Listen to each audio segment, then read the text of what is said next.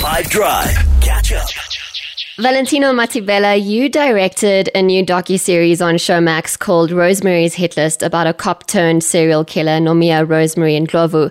And as much as the story was in the news, this documentary series is so in-depth, it's shocking and gripping at every turn. Why were you drawn to tell this story?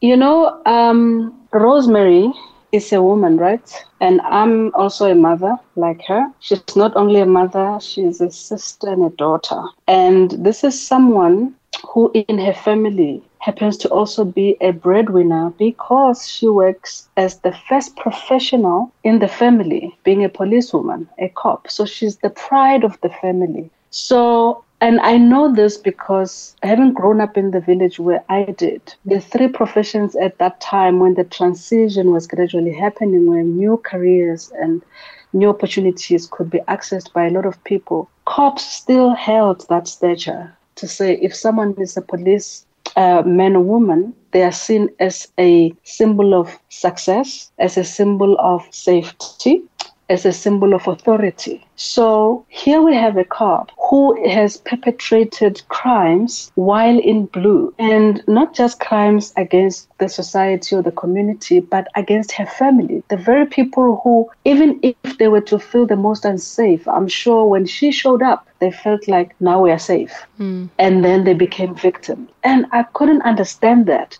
I was like, I'm interested to actually unpack the psyche of this woman if we can succeed at that and to actually understand how she managed to actually perpetrate these crimes. What was her modus operandi and what were the blind spots um, that she mastered, but also how, because I knew one thing that she was not a laywoman, but she was also very smart to have managed doing something like this, mm. where people were dying almost every year and no one asked questions. So the issue of family secrets as well, you know, started surfacing to say there's no way someone can actually manage doing something like this for so long and i was interested to find out. No one suspected anything. Um, so those were some of the things that were quite attractive to, to try and unpack for ourselves as viewers for myself as a storyteller but i'm sure also for the families at the time i felt like they, they must be wanting some answers because we are asking ourselves questions you also directed the first season of The Real Housewives of Durban and also Lebo M Coming Home.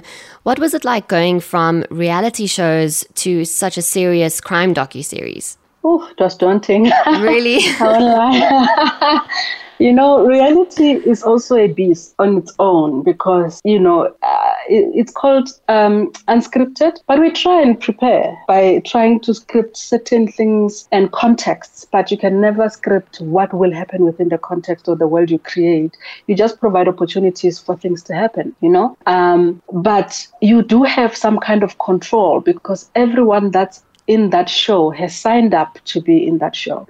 Documentary, especially one like this, that's not the case. You're wondering, am I going to be able to find the story that I'm looking for? Am I going to be able to come back with answers? Am I going to be able to convince subjects who are most of the time victims to speak? And will they trust me enough to tell me the truth as well, so that the story you bring back is authentic, but it's also um, revealing about things that people wouldn't necessarily have seen or heard in court. Because you will remember that Rosemary's case when the when the prosecutor went uh, with the police to say, okay, we need justice for these people, they had circumstantial evidence. They didn't have anything tangible. There was no smoking gun to say Rosemary did this. So they needed to also use the help of the same victims. And when you started hearing of some of the struggles that they had, now you can imagine for us as well to go back to the same people and more to convince them to not only speak in court towards justice,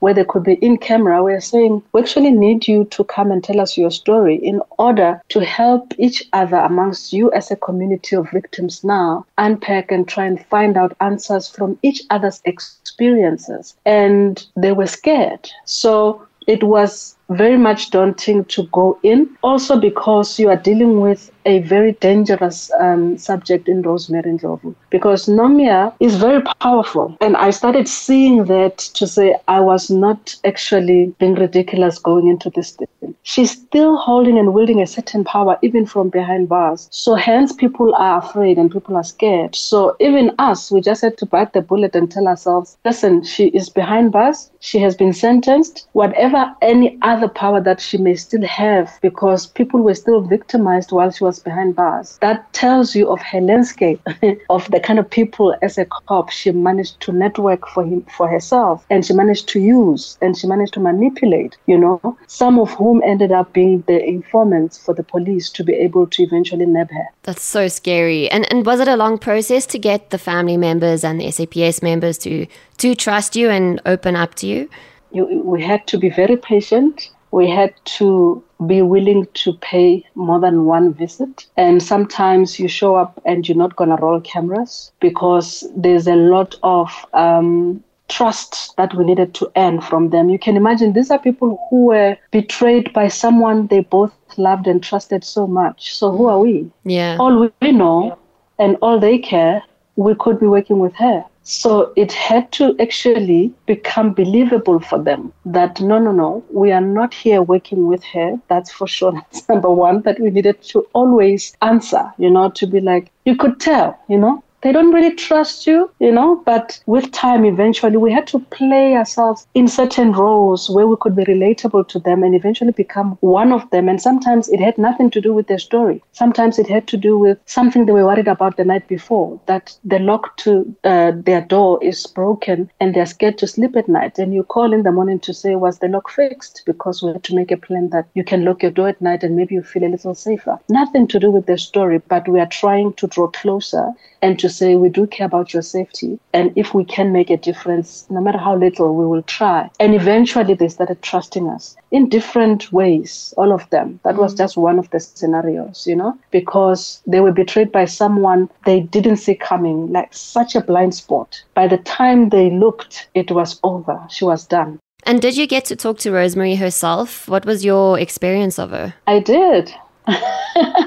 I did. Um, my first impression after waiting, and of course, when it's Rosemary that you are going to see in prison, it's not like any other prisoner. You know, that experience was quite telling for us as well, um, because we were made to wait. And unlike other prisoners whose names were called out uh, for their families when they were ready for them, everyone kind of knew. But her name was not called out. They would always come and speak to us in our ear. You know, they, will, they would always protect our identity on who we've come to see, and they have their reasons. And that system was also quite uh, intriguing for me to witness. And when she eventually came, um, you know, prison has uniform. You know, the prisoners have ready made, what's your size, not rosemary, well made up she took the material. She was like, Thank you very much. I'll wear your material, but I'm not this outfit. She was wearing one of the most beautiful dresses what? in prison material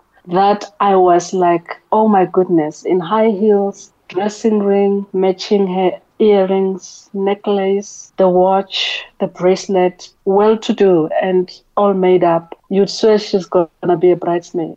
That was my first impression. You could tell she laughed it when you actually tell her, You look amazing. She's like, You too. I had to match your standard because I had who I'm meeting. she must be quite chuffed that there's a documentary about her oh, then.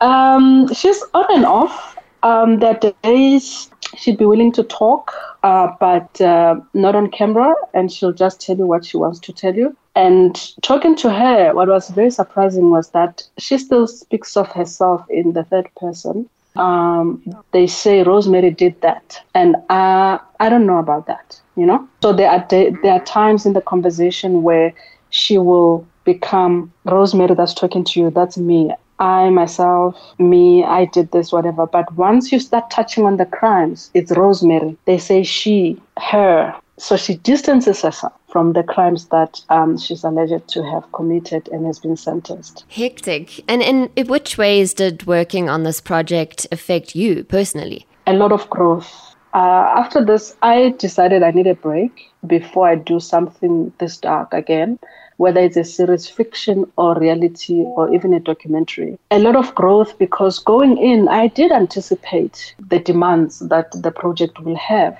you know, but nothing could prepare me for what we were met with people's pain is still so palpable. Some of them, the preceding death that um, were, were, were, that happened before the death of Maurice, which was actually the death that opened the can of worms. Those people died a long time ago, but the manner that they were killed in, like, yo, I was actually um, in tears a lot, and the rest of the crew now and again, you'll hear people are rolling and operating cameras and sound equipment, but sniffing in the background. And you look in the room and eyes are wet because we can't believe what we are witnessing. And some of these victims are elderly, you know, uh, but you must still be matured enough and find a way of being comforting and still storytelling and still find everything out. So it really um, stretched us. It's stressed me emotionally. And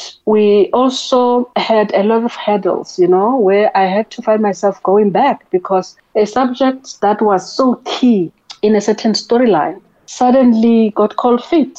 And you can tell that they didn't just get cold feet. Something happened between our conversation last night or yesterday or the week before and this morning when we were supposed to arrive and film. Something happened, but you can't tell what and they won't tell you what. And you kind of like start realizing that just because someone is behind bars, it doesn't mean that the suffering has stopped. Yeah. You kind of have to understand that you will find yourself going back to the drawing board a lot and just having a web of, of story points to say, if I can't go here, where else can I go? And you must always just have those options. And you find yourself approaching the same people time and time again because they say yes yesterday, today they say no, and then they come back and say, okay, I've changed my mind. okay, yes. And then sometimes they even alter the angle because they feel that they need to put their safety first. And then you decide, can I get the bit you are willing to give in Elias at least, you know, than what we would would have loved to get. So usually as a director and especially in reality, most of the time I always get what I want. If a scene didn't work, I can always go back and reshoot it and be mm-hmm. like, no, you didn't deliver according to how we agreed for that content beat. You can't do that here. You take what you can and you make the most with what you have and you in that moment have to be ultra prepared to kind of like be able to grab everything you can on a beat like this. Because if she segues into something you were not anticipating because she suddenly comfortable, you have to grab that. But if the opposite happens, you have to also find a way to still keep her in that chair or him in that chair and keep them talking. So planning is everything in filmmaking, but I think your gut as a director, as a storyteller or an interviewer becomes a very useful tool. I've never used my gut like I did in this documentary before. Mm, sure, that's amazing because um, I mean, watching as a viewer, it's it's such a hectic story, and it does affect you just watching it, and that's the final product. So I can't imagine, you know, how much you guys go through in the creating process. Um, never mind the victims themselves and what they've been through as well. So you've done an incredible job, honestly. Um, I feel like South African crime documentaries are becoming increasingly popular thanks to the likes of Devilsdorp, for example, which was also produced by yeah. IdeaCandy. Why do you think it's so important to get our own South African stories out there?